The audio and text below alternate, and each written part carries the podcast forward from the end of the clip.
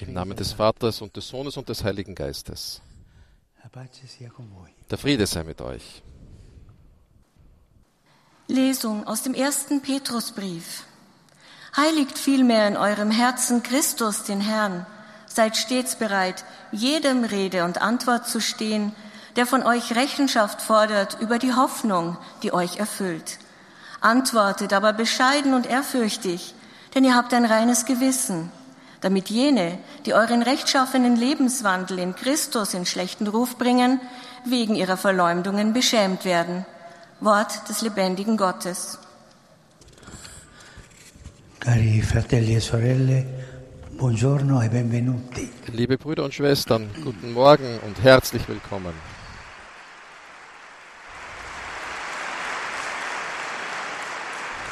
Continuiamo.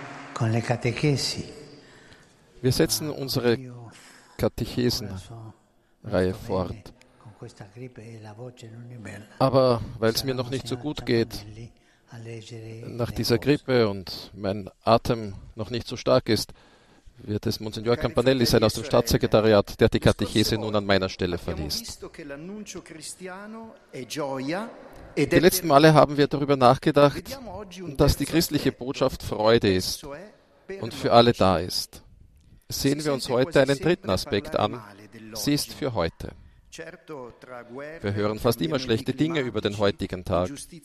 Natürlich gibt es zwischen Kriegen, Klimawandel, Ungerechtigkeiten und Migrationen auf der Erde, Familien- und Hoffnungskrisen, keinen Mangel an Gründen zur Besorgnis. Generell scheint es heute eine Kultur zu geben, die den Menschen über alles und die Technologie in den Mittelpunkt stellt, ihrer Fähigkeit, viele Probleme zu lösen und in vielen Bereichen gigantische Fortschritte zu erzielen. Doch zugleich führt diese Kultur des technisch-individuellen Fortschritts zur Verfestigung einer Freiheit, die keine Grenzen setzen will und gegenüber den Zurückgebliebenen gleichgültig erscheint. Und so liefert sie die großen menschlichen Bestrebungen der oft unersättlichen Logik der Wirtschaft aus. Diese aber hat eine Vision des Lebens, die diejenigen ausschließt, die nichts produzieren und sie hat Mühe, über das Immanente hinauszuschauen. Wir könnten sogar sagen, dass wir uns in der ersten Zivilisation der Geschichte befinden, die weltweit versucht, eine menschliche Gesellschaft ohne die Gegenwart Gottes zu organisieren und sich dabei auf riesige Städte konzentriert, die horizontal bleiben, auch wenn sie schwindelerregende Wolkenkratzer haben. Mir kommt die Geschichte der Stadt Babel und ihres Turms in den Sinn.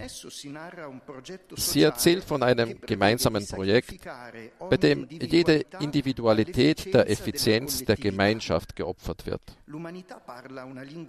Die Menschheit spricht nur eine Sprache, man könnte sagen, sie hat einen einzigen Gedanken. Es ist, als wäre sie in eine Art allgemeinen Bann gehüllt, der die Einzigartigkeit jedes Menschen in einer Blase der Einheitlichkeit aufnimmt.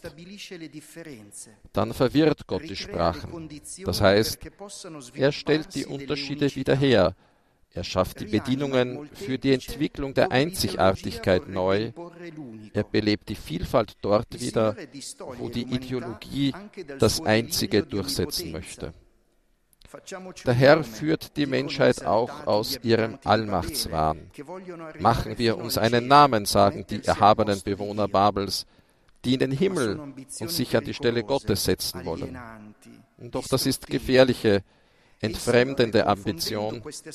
Sie ist destruktiv und der Herr, der diese Erwartungen zunichte macht, beschützt die Menschen und verhindert eine absehbare Katastrophe. Diese Geschichte scheint wirklich aktuell zu sein.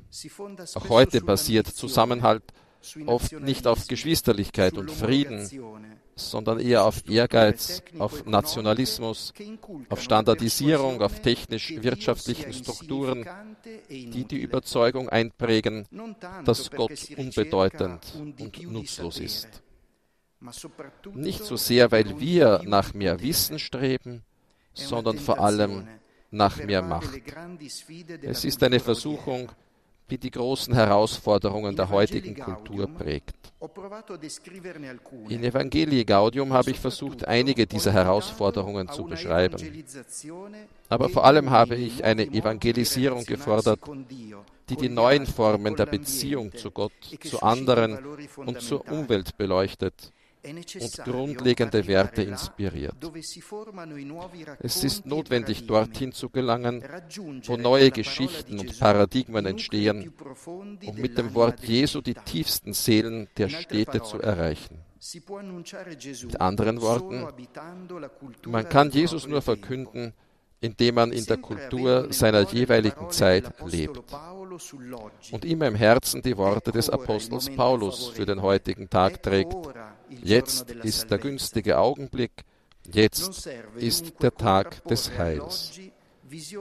Es besteht daher keine Notwendigkeit, alternative Visionen aus der Vergangenheit der Gegenwart gegenüberzustellen. Es reicht auch nicht aus, einfach erworbene religiöse Überzeugungen zu wiederholen, die, so wahr sie auch sein mögen, mit der Zeit abstrakt werden.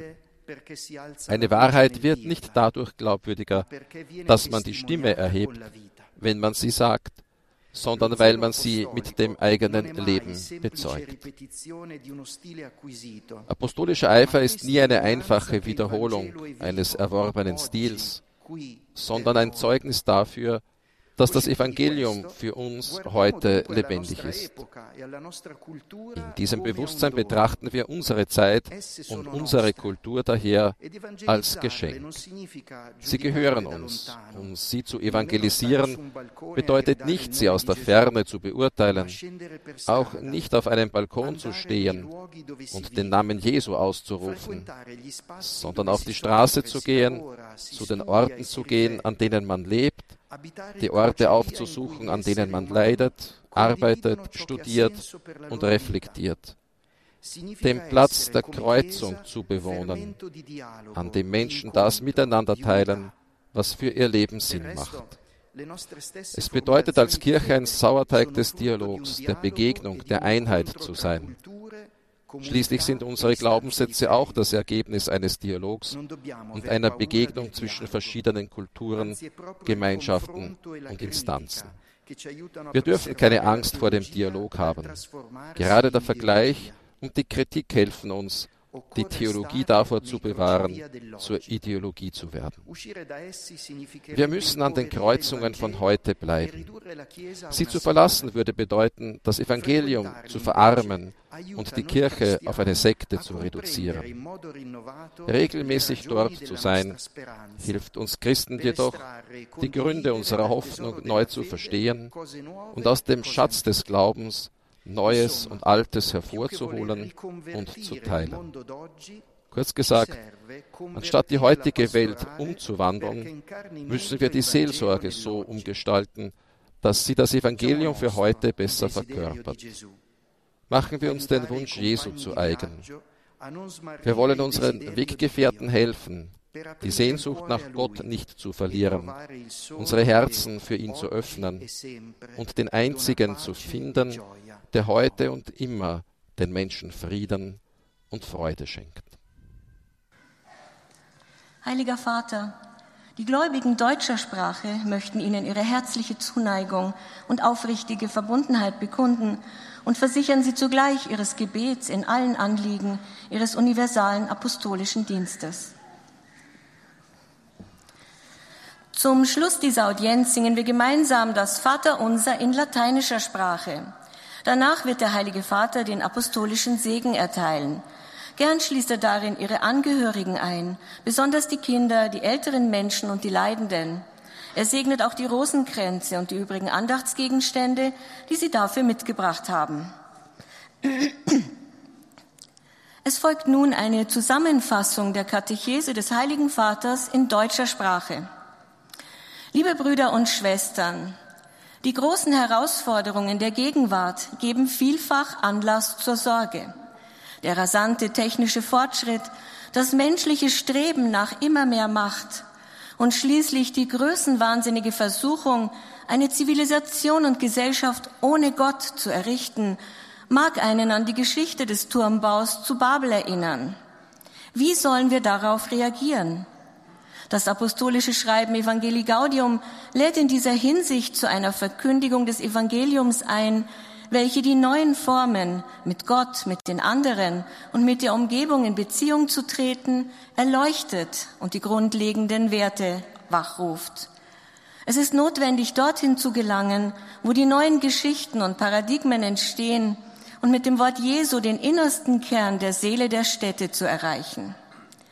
Haben wir keine Angst vor diesem Dialog, lassen wir uns ein auf die Kultur unserer Zeit, die zu einer Zeit der Gnade werden kann.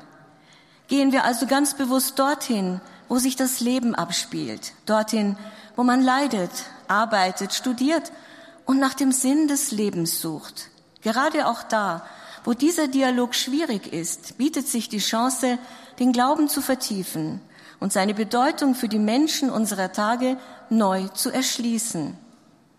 Nun ein kurzer Gruß auf Italienisch an die deutschsprachigen Gläubigen. Cari fratelli e sorelle di lingua tedesca, le letture dell'ultima settimana dell'anno liturgico ci esortano a non scoraggiarci mai dinanzi alle tribolazioni di questo mondo ma a porre la nostra speranza e fiducia nel Signore, che ci ha promesso la sua perenne vicinanza. Ich übersetze den Gruß des Heiligen Vaters. Liebe Brüder und Schwestern deutscher Sprache, die Lesungen der letzten Woche des Kirchenjahres laden uns dazu ein, angesichts der Heimsuchungen dieser Welt niemals zu verzagen, sondern auf den Herrn zu hoffen und zu vertrauen, der uns seine beständige Nähe verheißen hat.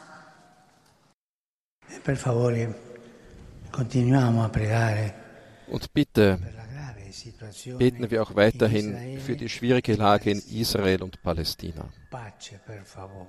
Friede, bitte, Friede.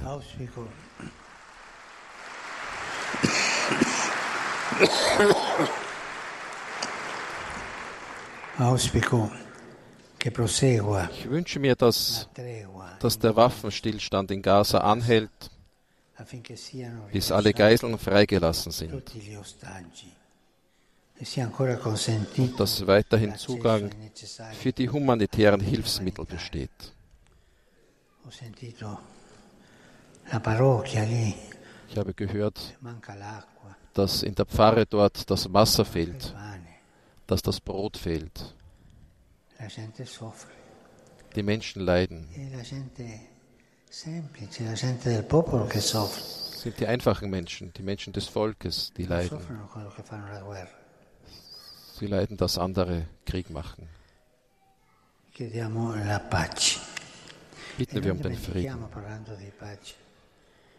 Und vergessen wir in dieser Bitte um den Frieden auch das uns teure ukrainische Volk nicht, das so sehr zu leiden hat. Der Krieg, Schwestern und Brüder, ist immer eine Niederlage. Alle verlieren. Aber äh, doch nicht alle. Es gibt ja einige, die daran verdienen. Das sind die Waffenfabrikanten. Die verdienen gut daran, dass andere sterben.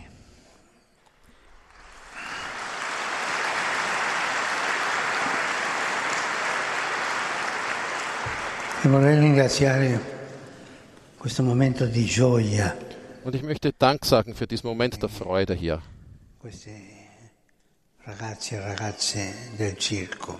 Die jungen Leute vom Zirkus.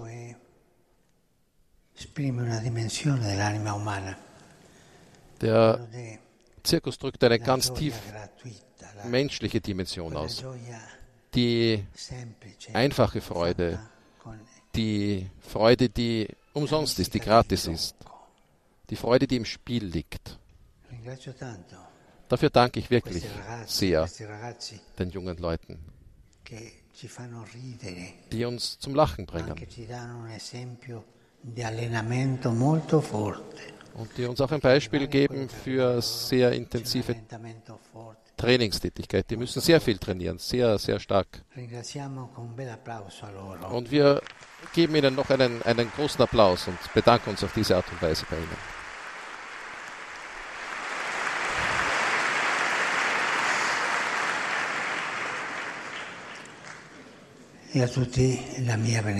Und so möchte ich allen meinen Segen spenden. Die Audienz schließt nun mit dem gemeinsam gebeteten Vater Unser auf Latein und dann dem Segen des Heiligen Vaters.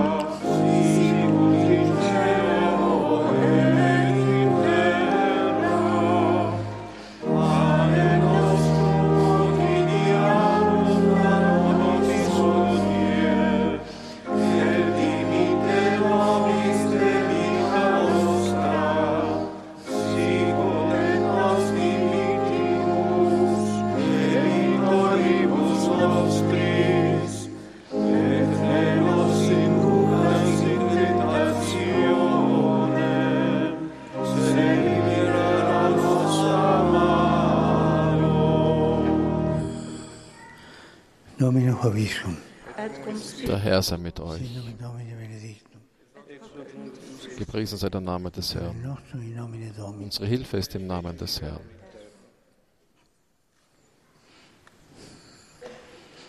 Ich segne euch der allmächtige Gott, der Vater, der Sohn, der Heilige Geist.